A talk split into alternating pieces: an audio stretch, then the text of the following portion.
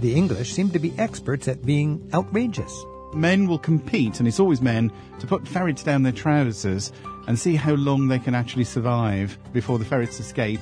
Coming up, British guides tell us about some of the more unusual festivals and holidays that you'll find in English towns and villages. In Scotland, Jim Malcolm's exploring his country's folk music traditions and adding some pretty great songs to its repertoire. There's always been a, a, real interest in both the tradition and innovation in the folk scene in Scotland. And for a little retro atmosphere in America, try cruising the back roads of California. If you like your vintage Americana, this is the road trip for you. Chandler O'Leary takes us on an inland road trip past the farms and orchards of the San Joaquin Valley. It's the vegetable basket, it's the fruit basket, it's the nut basket, it's everything. It's all just ahead on Travel with Rick Steves.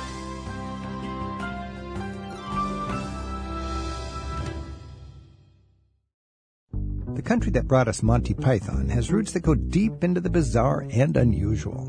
We'll hear how England has fun in a normal year a little later in the hour on today's Travel with Rick Steves. And today's a special occasion as Scottish folk singer Jim Malcolm and his wife Susie join us to explore the traditional music of Scotland, which includes a few of their own songs. If you're ready for a memorable road trip where there's more to explore than freeway rest stops, Chandler O'Leary wants to take you up the U.S. West Coast.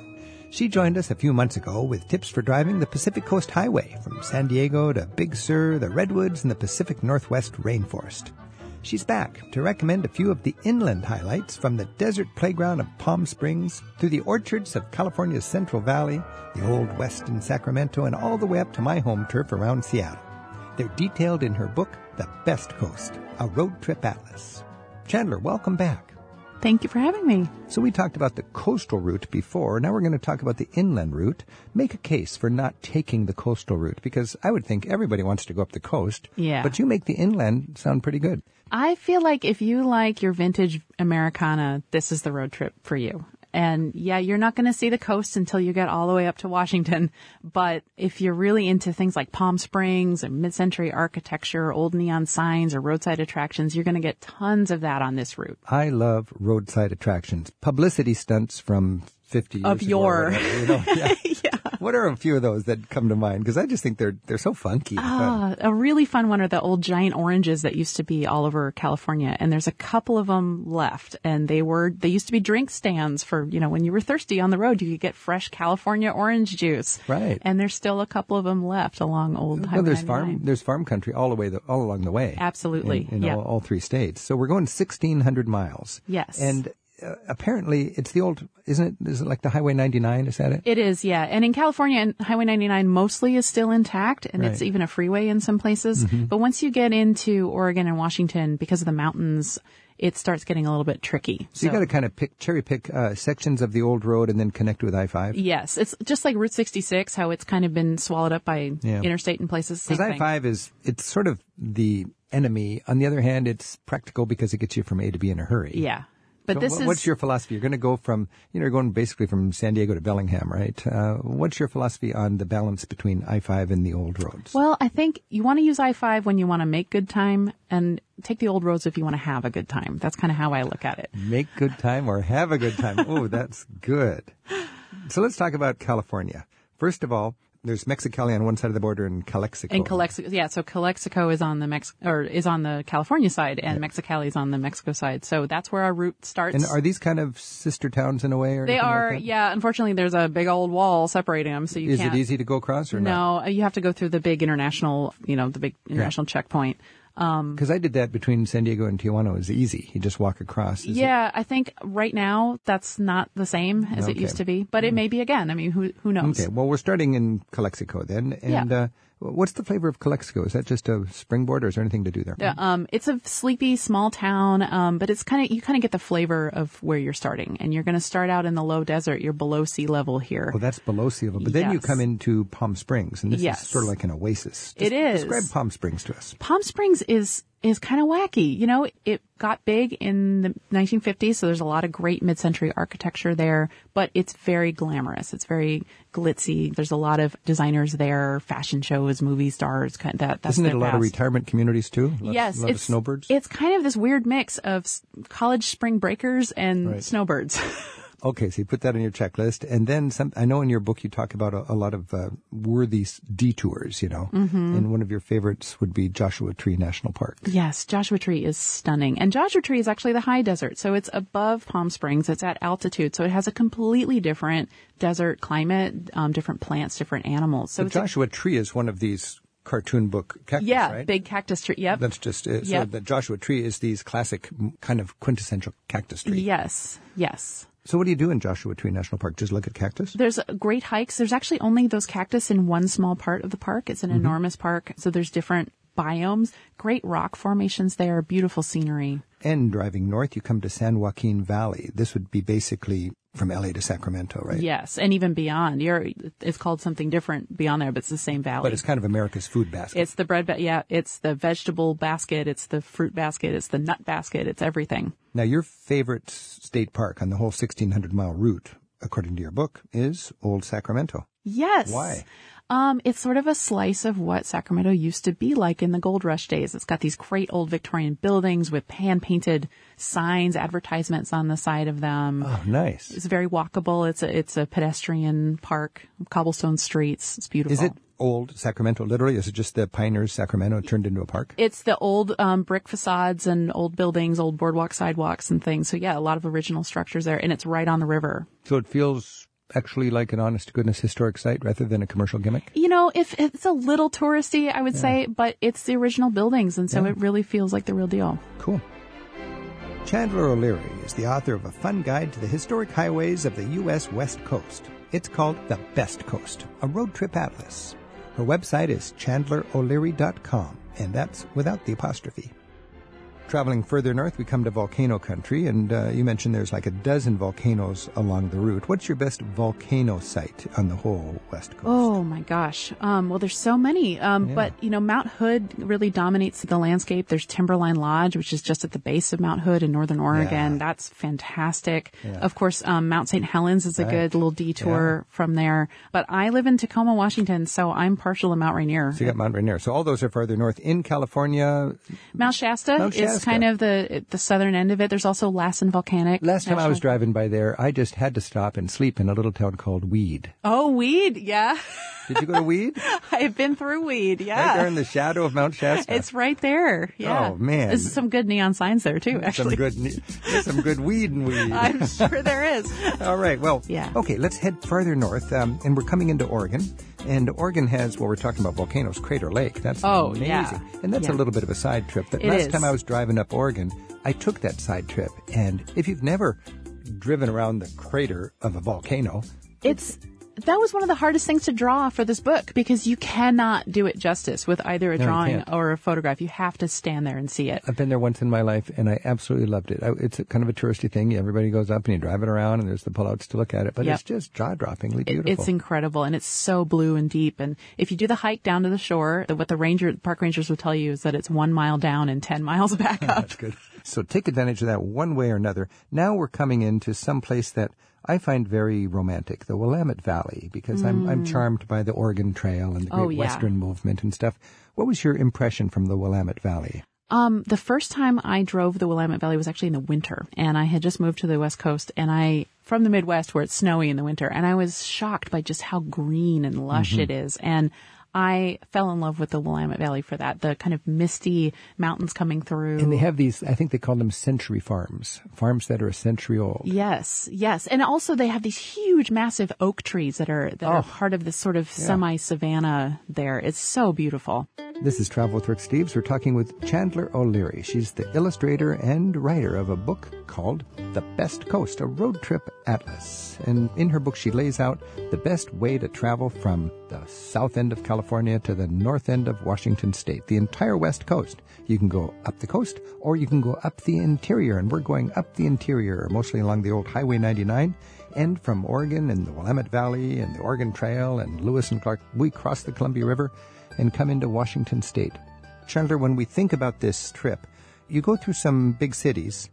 Um, if I think through the whole route, I'm thinking of traffic problems. Yeah. If you're going to hit any traffic jams, Uh, Portland and Seattle. Portland and Seattle, right? Yeah. So how do you get around that, or do you? You know, I like to take the surface streets. I like to just get off of the highway and then go through town because you're going to be taking the time to go through traffic anyway, right? Might as well see what the city You has know, to that's offer. brilliant. You could go through right through Seattle on small roads. Yep. And there's little parks along the waterfront. Exactly. you can uh, have a cup of coffee. You can, you know, sit and wait it out till the traffic gets a little so bit better. Take a pause just before you get to Seattle and figure out what you want to do yeah. in Seattle. And try to then- build that in with your day because you know it's going to happen anyway. You might as well I like plan that. for it. Yeah. So you go through Seattle, lots to see there. You got the Space Needle, you got Queen Anne Hill, you got the the locks, the Ballard locks. oh, I and- love taking people to the Ballard Locks. yeah. Yeah. And you got the Fisherman's Terminal, Absolutely. Green Lake. You could walk around Green Lake. That's Yes. a beautiful highlight. Kerry Park has a great view of the city. Seattleites, whenever we need a nice conversation with somebody, you walk around Green Lake. I, I Yeah, think it's like- exactly. it's about an hour walk. Yeah. And I love it. And anybody driving through could,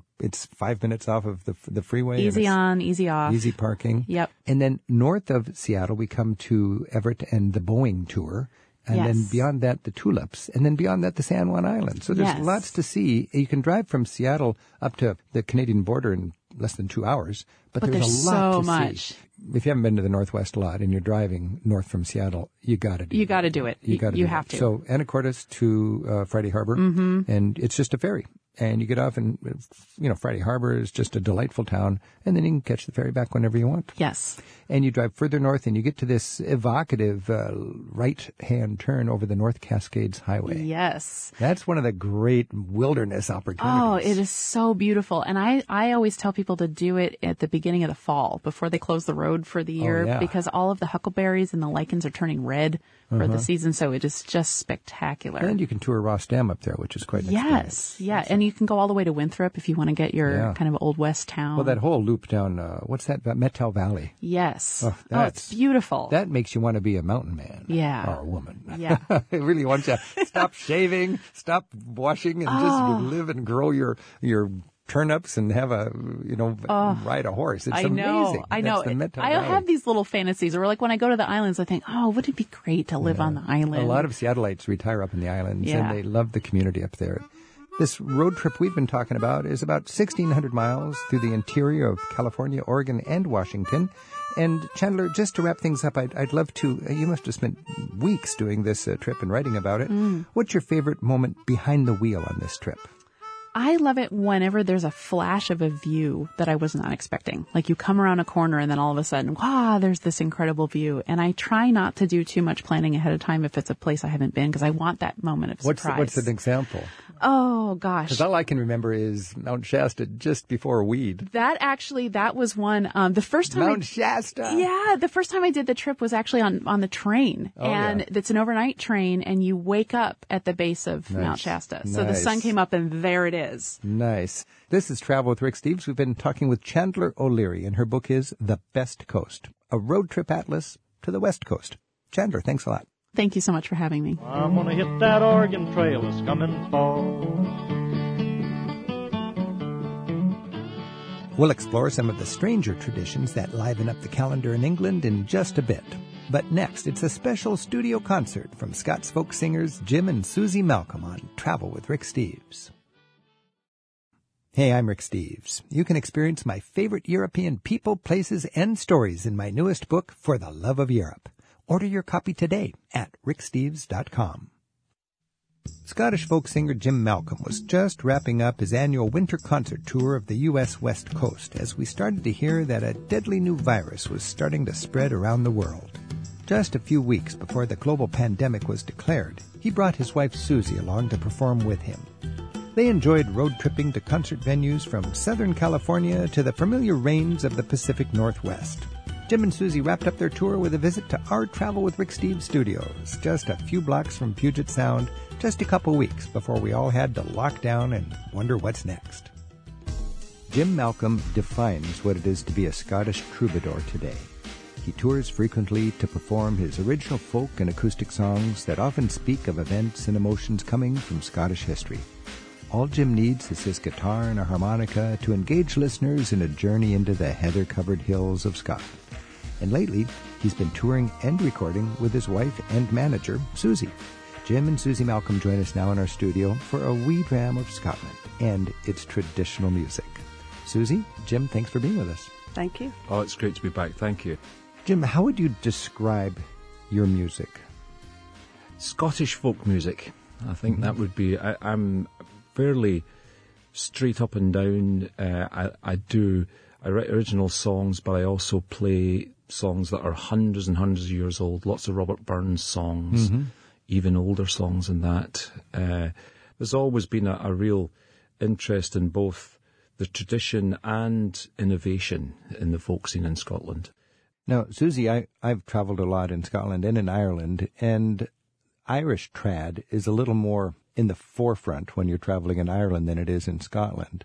Uh, but whenever I stumble into Scottish traditional folk music, it's a magical evening. How is Scottish and Irish folk music and the tradition different? I think the biggest difference really is that it's easier to find Irish uh, folk and traditional music in the pubs in Ireland. There are just more pubs where it's happening. And in fact, it is happening. There are sessions happening all over uh, Scotland.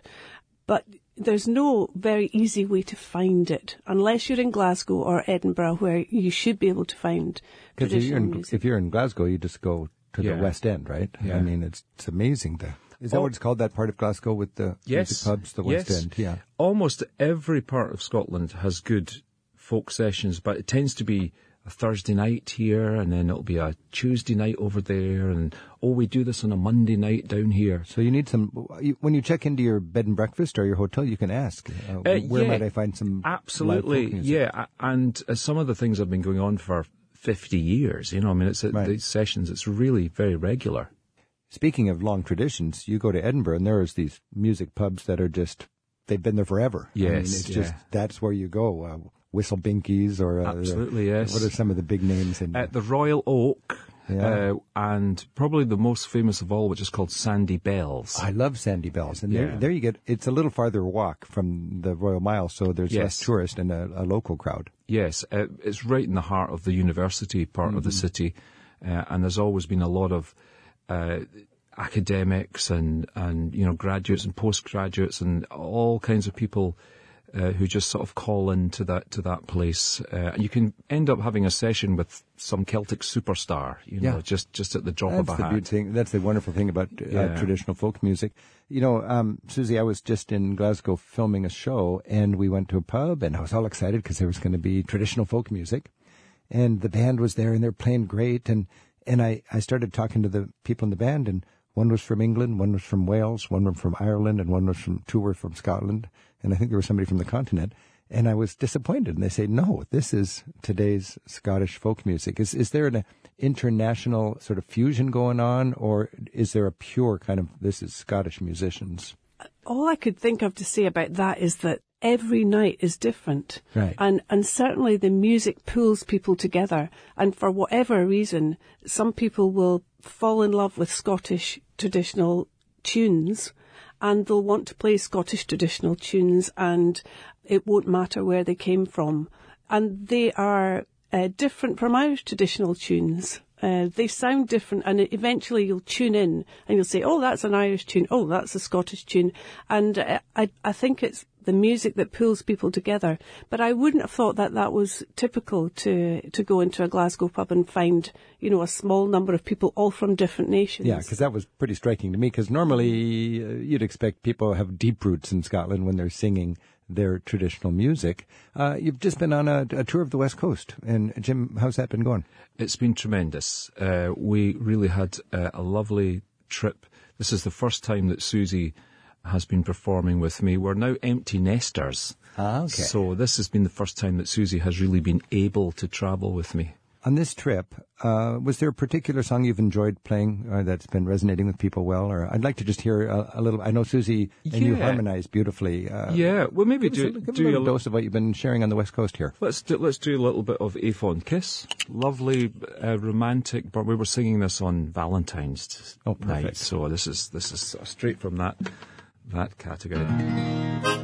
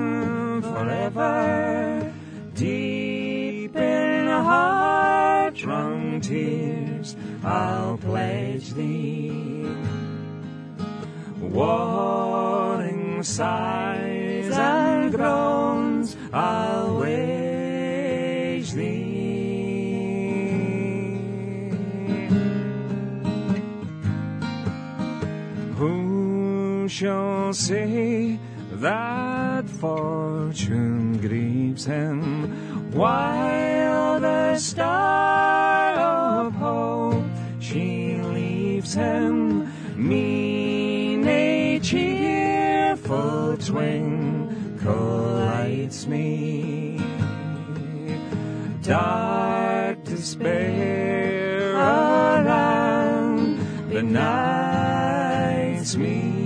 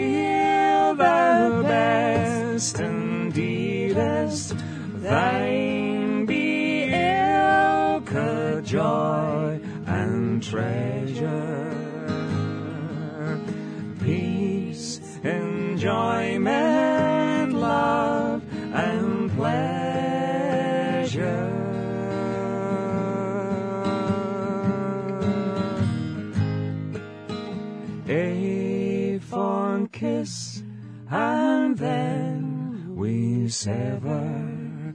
A farewell, alas, forever. Deep in heart-wrung tears, I'll pledge thee. Warring sighs and groans, I'll wage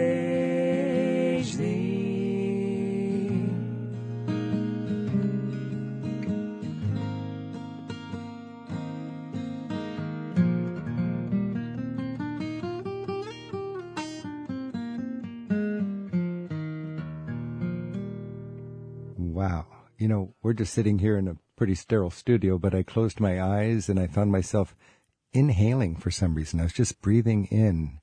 And then I thought, and now I would take a sip of that beer and I would be, I would be completely engulfed in the ambience of that beautiful Scottish pub. That's a, there's a special, um, magic is kind of a silly word, but there's a sort of a special atmosphere in a pub when the music's right and the company's right and the it's light very- is right, you know. It's very dangerous. I think it is dangerous. I think it is dangerous, and I love that kind of danger. this is Travel with Rick Steves. We're exploring the folk music of Scotland with Jim and Susie Malcolm right now. There are special guests. Jim has been a troubadour, folk musician ever since graduating from Edinburgh University. He's recorded more than 50 of his original songs, some of which are based on the poetry of the Scottish bard Robert Burns. You might recognize Jim's voice from when he sang with the band Old Blind Dogs for more than eight years, and he's been nominated more times than anyone else for Scots Singer of the Year. Lately, Jim's been recording duets with his wife Susie, and their latest album is called The Berries. Jim's website is jimmalcolm.com. Jim, that was a straight out love song.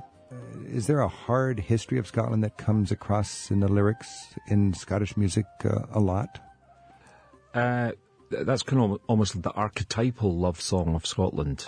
Uh, there's only one more famous love song, and that is "My Love Is Like a Red, Red Rose," again by Burns. Ah, right. Uh, but uh, Burns wrote an incredible amount of songs about an incredible amount of things, uh, politics, you know, society, relationships, historical things, uh, all kinds of stuff. And he really set a very high bar. And, and since then, Scottish songwriters and musicians have explored all kinds of elements of, of our culture and our history and po- politically. Uh, there's a great deal of uh, protest songs in Scotland. There's everything. You know, Susie, one of my uh, the, the powerful moments for me with Irish traditional music is uh, lament. Is the lament uh, part of Scottish tradition? Oh yes, we really love a very sad uh, song. We have some beautiful uh, laments. And A lament would be a cappella by definition, isn't it? Or without music or not? I don't know. Um, well, I mean, without uh, a- accompaniment, without an instrument. yeah. There are laments played on the pipes, uh, Ah, okay. laments played on fiddle. Uh, there are songs which are laments. Uh, so, What's the lament that you like? We could do a fiddle and bow, which is oh yes, uh, the I wrote some lyrics to probably the most famous uh, lament, which is called Neil Gow's lament on the death of his second wife.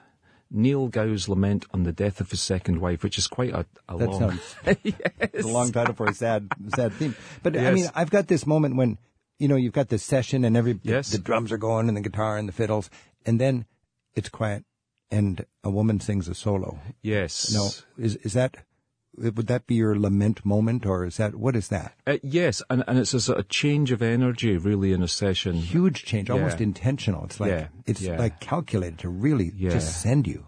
Uh, there was a, a very good uh, chap called Danny Kyle who who's sadly passed away, but he was brilliant at bringing out musicians in a session and saying, "Right, you shut up for a while and you sing," you know, Yeah. and he would just create this wonderful sort of sort of stress and release and uh, wonderful feelings.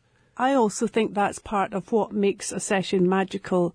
Um, it's usually the case that the lead person playing shifts maybe every tune to another fiddler or a singer, Yeah. and that ma- and I think everyone in the room is aware of that beautiful ebb and flow that happens in a good session. It's and a- so you maybe if you're thinking, oh, that was a rockin' reel, that was a brilliant reel, right? Now I'm going to sing a lament. And that the baton will pass from one musician to the next.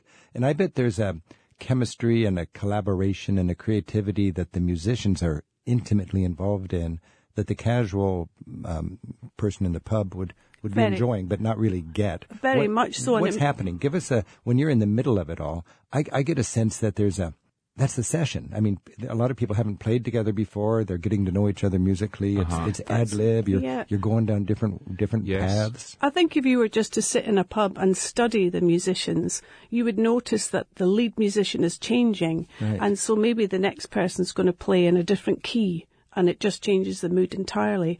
Uh, and then, um, And probably sometimes it works and sometimes it's not, it doesn't quite work so well. Well, you know- the, the chemistry there, the musical chemistry. when the background of the thing is that everybody's drinking nice beer and having a good time, and sometimes chatting to people so they're Yeah. not really listening. yeah. It, it, it has a real um, changing energy level uh, throughout the whole room. And I've rarely really been in a session that wasn't working wasn't on working. some level. Yeah.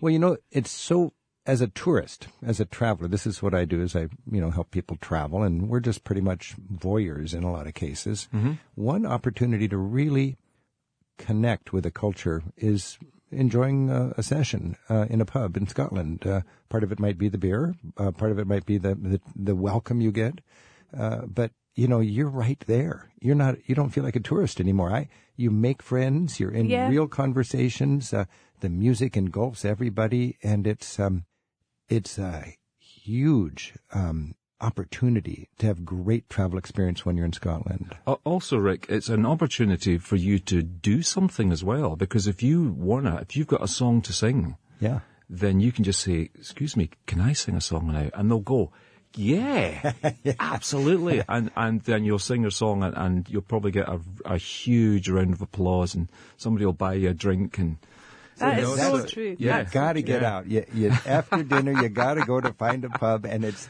and uh, Yeah. you know I think some of it is to a certain degree, the, the tourism is helping keep it alive with the business it brings and everything. Uh, You go to Inverness, there's always a couple of pubs going on with great music, and half the th- people there are tourists. I think Yes. Scotland's finally waking up to how uh, important that is and how helpful it will be to our tourist industry if we can uh, better advertise where the sessions are happening. Oh, and I don't mean in Edinburgh and Glasgow because Right. they're quite easy, but outside of those cities, um, there are great pubs now in Inverness, and I think we need to roll out that model across Scotland so that people can reliably find the music. And I completely agree with you about uh, how that sort of you find the heart and soul of Scotland in a pub. Yeah. You do. Now, have Yeah. you have you guys performed at the uh, Edinburgh Fringe Festival? Yes, yes. Tell many, me what that's times. like, because I mean, you got the the the formal festival, Yes. but the Fringe Festival is more of a festival it's enormous. Yeah. It's enormous, and there are something like a thousand different shows on a day. Yeah. and uh, a lot of them are are done by student groups, uh, and they're they're out in the streets, sort of touting and trying to get people to come to their shows, and they'll, they'll sort of Sometimes it feels like there's more musicians than there are uh, Uh, yes, audience, and it's a fun-loving atmosphere, and it's just like let's celebrate all this music and creativity. And not just that. I mean, you can go to sort of formal shows, but the quality of the street theatre during the festival is so high. You can actually just go and, and enjoy people playing on the street. I was like a little kid in a like a ball in a in a pinball machine, Yeah. bouncing from one great act to the next. It was just there was stuff combusting everywhere. Mm-hmm. All you need is uh, is a hotel or a, be- a bed somewhere, and you can enjoy the festival Yes. for many days. And it's had a very, very important role in comedy in Britain. The Edinburgh Festival is where all the great British comedians have cut their teeth. We've got more with Jim and Susie Malcolm in just a moment. And we'll hear about some of the eccentric traditions their cousins in England are eager to get back to before long. You'll find more about our guests online at ricksteves.com slash radio.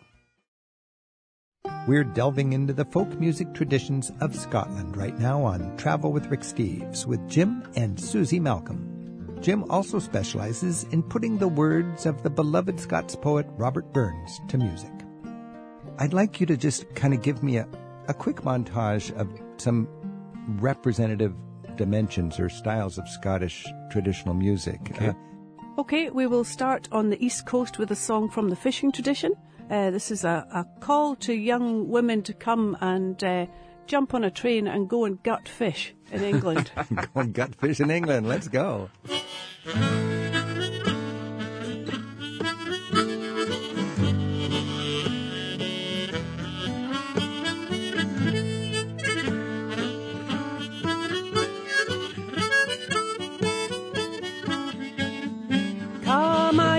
Aye lassies, it's come awa wi me. Be Cairn, Bulgan, Cambry, and Fay and Feralachy. Fay Buckie and Fay Aberdeen, and all the country in. We're a watty got the head, and we're a watty Emerton. You rise up in the morning with your bundle in your hand. Be at the station early, or you'll surely hate to stand. Take plenty to eat and a kettle for your tea, or you'll maybe die of hunger on the way to Yarmouth Quay. The journey it's a long in, it takes a day or twa, and when you reach your lodgings, it's soon to sleep you'll fall. But you'll rise at five with the sleep still in your ear. You're a what to find the gotten yards along the Yarmouth Quay. Nice. Okay, I'm going to England to make some serious money. What's another one? Well, should we play a bit of a lament? A lo- Uh, yes. This is uh, Jim's song that he wrote um, using the tune uh, Niel Gow's Lament on the Death of His Second Wife, which is a much loved lament and from fiddle music. Ben my house in the nook where the Braan nears the tay, among Birnam's great oaks on a long summer's day, while salmon lie still in water below. I will mind on your tune as I ticht in my bow, and it brings harmony to the air that I on the day you were taken away. All around me is beauty, bright bird song and plenty, a dram of good whiskey by a warm fire's glow. Scarlet fruit fill the gila tree, but nae joy comes to me for you and me, Maggie, were fiddle and bow. I can imagine that being very effective in changing the energy level and the, the atmosphere in a pub, right in the middle of a high powered session. Yes, yes, absolutely. So beautiful, a lament. The music and traditions of Scotland are alive and well as we're hearing from Jim and Susie Malcolm right now on Travel with Rick Steves. When they're not touring to bring their music to the world, they make their home in Perthshire, where Jim has been seen fly fishing in the River Tay. What's another? Well, let's sing something from the farming tradition, as I was uh, brought up on a farm in Aberdeenshire. So I'll sing you a bit of a bothy ballad. The bothy is where the unmarried men would bunk together uh, on a farm. Okay. So, a this- whole musical it's a, tradition. dorm, a came out. dormitory for the farm boys. Yes, it's a bit like bunkhouse uh, cowboy songs. All right.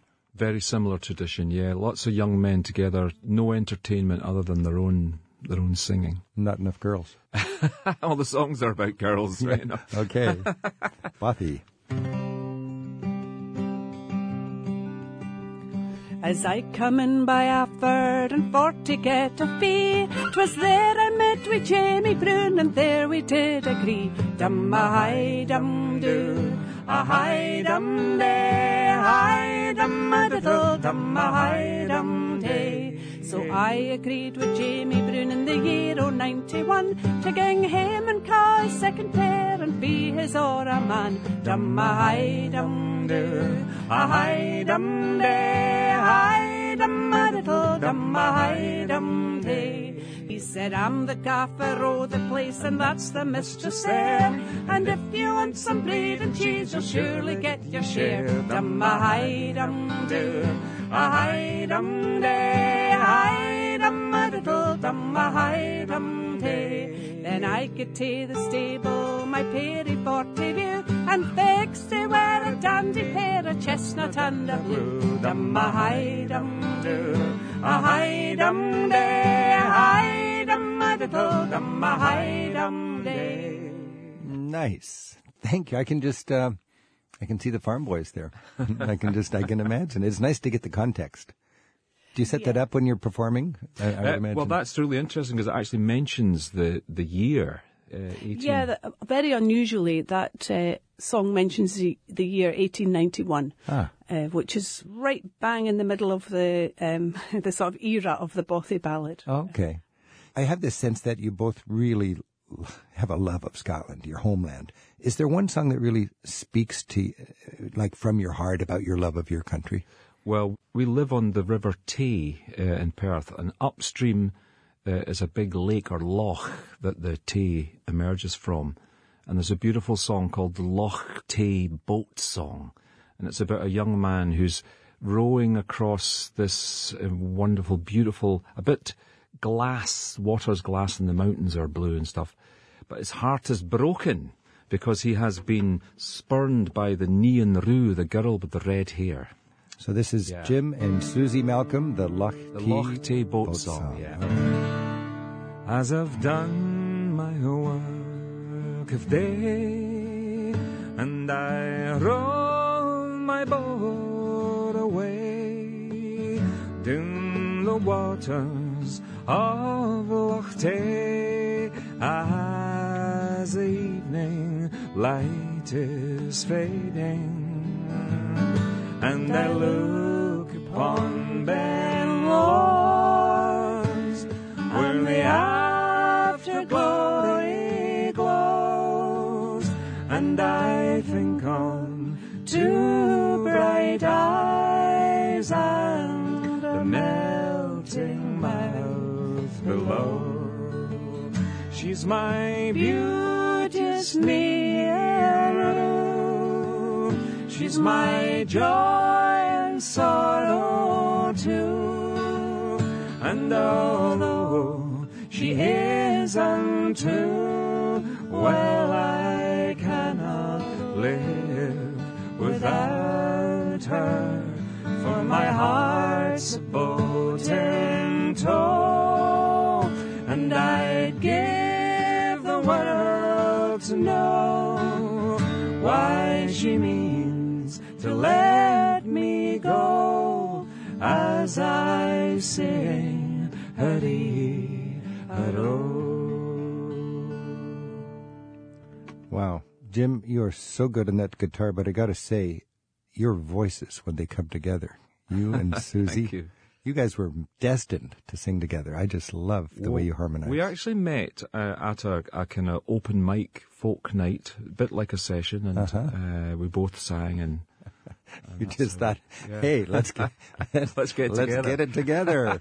well, your latest album is The Berries, and uh, Mm-hmm. people can learn more about your music at your website, Jim Malcolm, M A L C O L M dot com.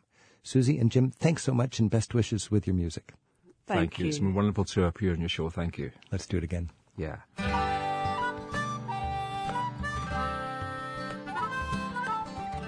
Jim Malcolm has recorded more than a dozen solo albums. His CDs, called The Berries and Spring Will Follow On, feature duets with his wife Susie.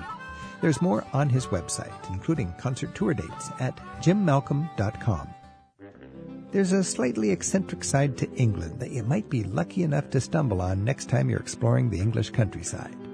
If you time it right, you might see the grown-ups playing King of the Hill and tug of war in the Cotswold Olympics, a competition that's brought rich and commoner together on a level playing field, so to speak, for more than 400 years. Fun and games can also teach you a thing or two about British history. To explain, we're joined now by Blue Badge tour guides Gillian Chadwick, Roy Nichols, and Tom Hooper. It's a pleasure.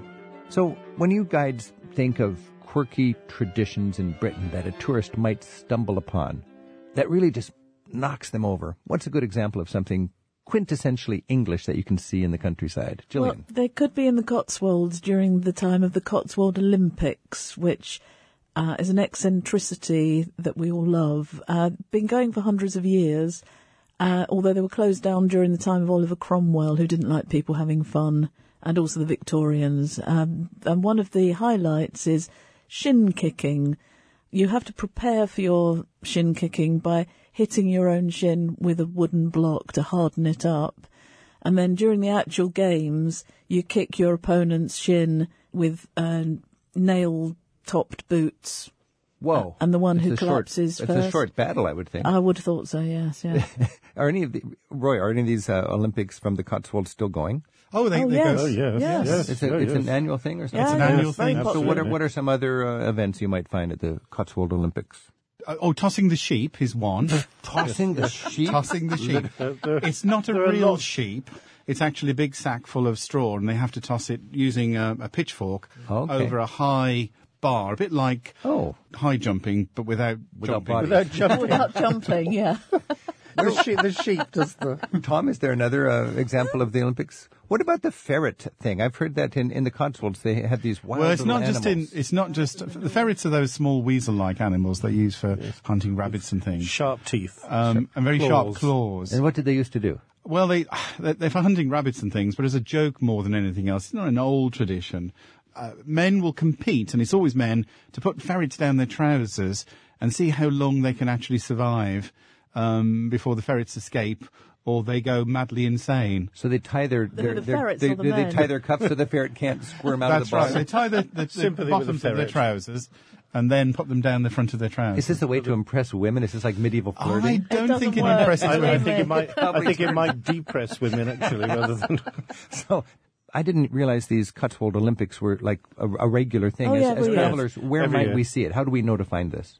Uh, if you go to Chipping Campden, there are signs up advertising when they'll be on. And it's always in June, um, around midsummer. So what else? What else might, might somebody bump into? Well, something you'll see all the time, of course, is Morris dancing. Now, there's great debate about the history of this.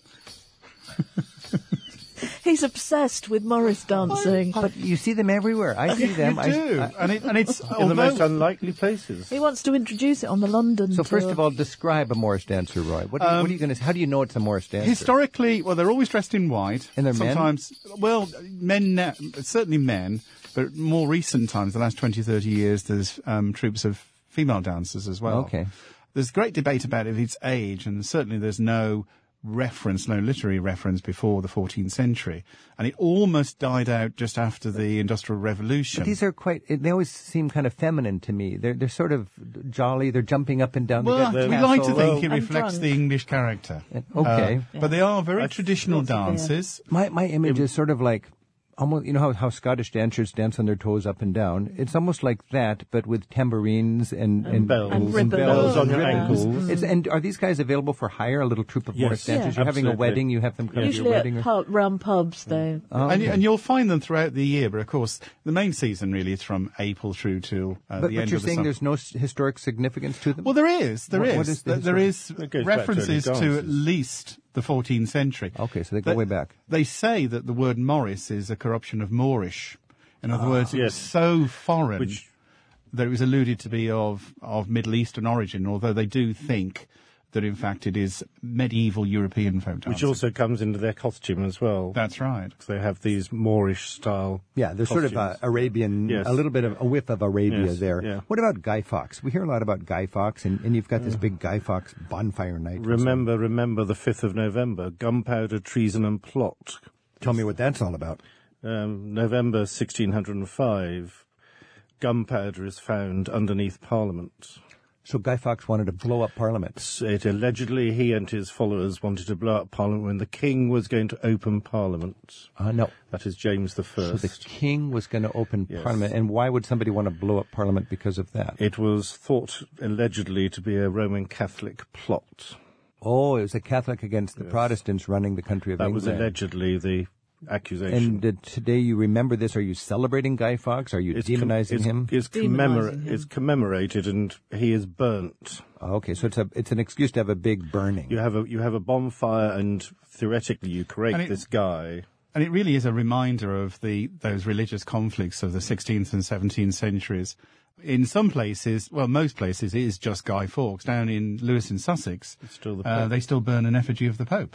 oh, it But is. that- So it has that serious yeah. Oh, uh, yes. Oh, it does. Uh, and it's very conflict. Although- controversial. That- What else? What else would be fun uh, to stumble into that we travelers should know about in England? Oh, there's another custom in the Cotswold area, which is uh, rolling a big cheese down the hill, and men, of course, no women would do it, uh, run down the hill after it. A competition. Yes. So these are big cheeses. How how big of a round of cheese are you talking? It's uh, double Gloucester. It's what about clock size? Well, clock, Yeah, uh, clock size. a- size of a tire, not as No. big as Not that. as big as about No. half the size. half the size of a tire. So Yeah. you roll this down the hill. And they charge down the hill after it, and they tried to stop it a few years ago, health and safety. Stop the cheese Uh, no, yeah, Stop the running. It was the thin stop end the of the race. wedge. because of health and safety. What Yeah. would what would be the concern? Well, because people break legs and arms well, and it's like ankles. fell running. Yes. Is it, it's it's related to It's- fell running. Yes. So a fell. What is a fell? It's a mountain or a hill. A mountain. So running across the mountains. Yeah, It's just up a, and down. They they have a prescribed course. They'll start in, in a village or down in the valley, run to the very top of the peak, and then back down again. And of course, it's a first past the That's post. so fun. I, I was at a, Some- cl- I was at a clan gathering in Scotland last year, and everybody's doing their basic stuff, you know, tossing the caber and the dancing and everything. And then they blow a whistle, and all these guys, young and old, run out of the stadium or run out of the field, and then they're gone. And you don't see them for a long time, but they're running up to the top of the peak, overlooking the festivities, and then, assuming they don't break their ankle, they will run all the way back down and, see who's the winner. And some of them are now adding th- uh, the end swimming as well. You have to. you know, Okay, so sort of like an you know, Ironman you thing. jump into an ice cold. And in Gloucestershire, you add the r- wheel of cheese Yeah. to this whole mix. This is Travel with Rick Steves. We're talking traditional English customs with our guides Tom Hooper, Gillian Chadwick, and Roy Nichols. What about pancake races? Well, this takes place on Shrove Tuesday, um, when uh, people race with pancakes. But what they will do, they'll have a, sh- relatively short course, sometimes just a They're few just hundred- carrying a pancake, or is it Well, if, in a pan? frying pan. pan. So in you're a not frying holding a pan. pan. And you're supposed And to. tossing it. And Oh, so toss- you've got your pan and you're Yes. tossing it Yeah. up in the air. Yes, yes. What is spectacle? and with a bit of luck, it lands on your opponent. No, Yeah. it's supposed to land in your pad. So this is Shrove Tuesday. Tuesday. That's part of the whole Easter. Easter, Yeah. Easter sort of Yeah, festivities. just- Just before day Lent. before Ash Wednesday, isn't it? Yes. Originally, it was a, a way of using up all the rich ingredients and having one big feast before. And, Well, thi- and this this sort of would have been quite a special thing as well in the old days, you know. Yeah. This is Travel with Rick Steves. We're talking about special things in the old days that are alive to this very day and that as travelers we can enjoy with the help of a good guide. And we've been joined by three great guides today for this discussion Roy Nichols, Gillian Chadwick, and Tom Hooper. Thank you so much. And uh, I'll see uh, each of you in England sometime pushing a big wheel of cheese down a hill or course, kicking shins or maybe even drop out a ferret down my back. we could do all three with you. all three at the same time. Now that would be a spectacle. Thanks a lot and happy travel. Thank you, Rick. You're welcome. Travel with Rick Steves is produced at Rick Steves Europe in Edmonds, Washington. I'm your producer, Tim Tattan, and our team includes Isaac Kaplan Woolner and Casmore Hall. Amara Kitnacone uploads the show to our website. Sheila Gerzoff handles affiliate relations, and our theme music is by Jerry Frank. Share an impression or surprise from your travels with us in the form of a haiku poem. We might even read it on the air someday. There's a form to submit yours on the radio page of our website at ricksteves.com slash radio. And we'll look for you again next week with more travel with Rick Steves. Hey, I'm Rick Steves. In my latest book, For the Love of Europe, I share the highlights of a lifetime of exploring Europe. My favorite experiences, sights, and encounters in a hundred essays. If you love Europe too, this is four decades of greatest hits in 400 pages, made to order to stoke your travel dreams. You can order your copy of For the Love of Europe at ricksteves.com.